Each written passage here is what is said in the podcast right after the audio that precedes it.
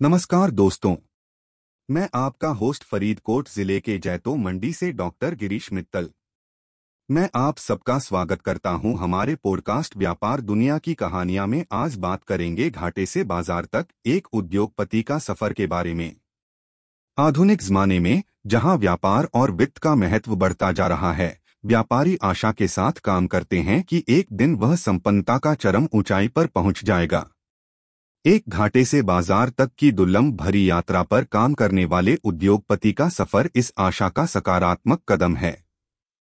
इस सफ़र में एक उद्योगपति को सहसा पता चलता है कि उद्योग हर कैद सीमा को तोड़ता है और नए और अधिक लाभदायक होरे खोलता है।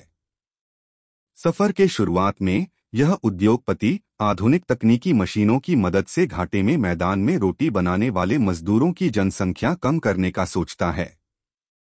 उसे ऐसी एक मशीन चाहिए जो रोटी बना सके।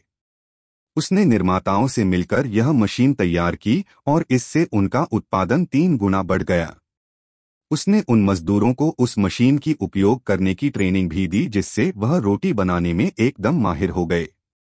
ऐसा करके वह उनकी जीवन शैली में नए अधिकारों को संभव कराता है। उद्योगपति का सफ़र यहाँ से शुरू हुआ। गंगोत्री के घाटों से जहाँ उसने रोटी बनाने के मशीन का निर्माण किया।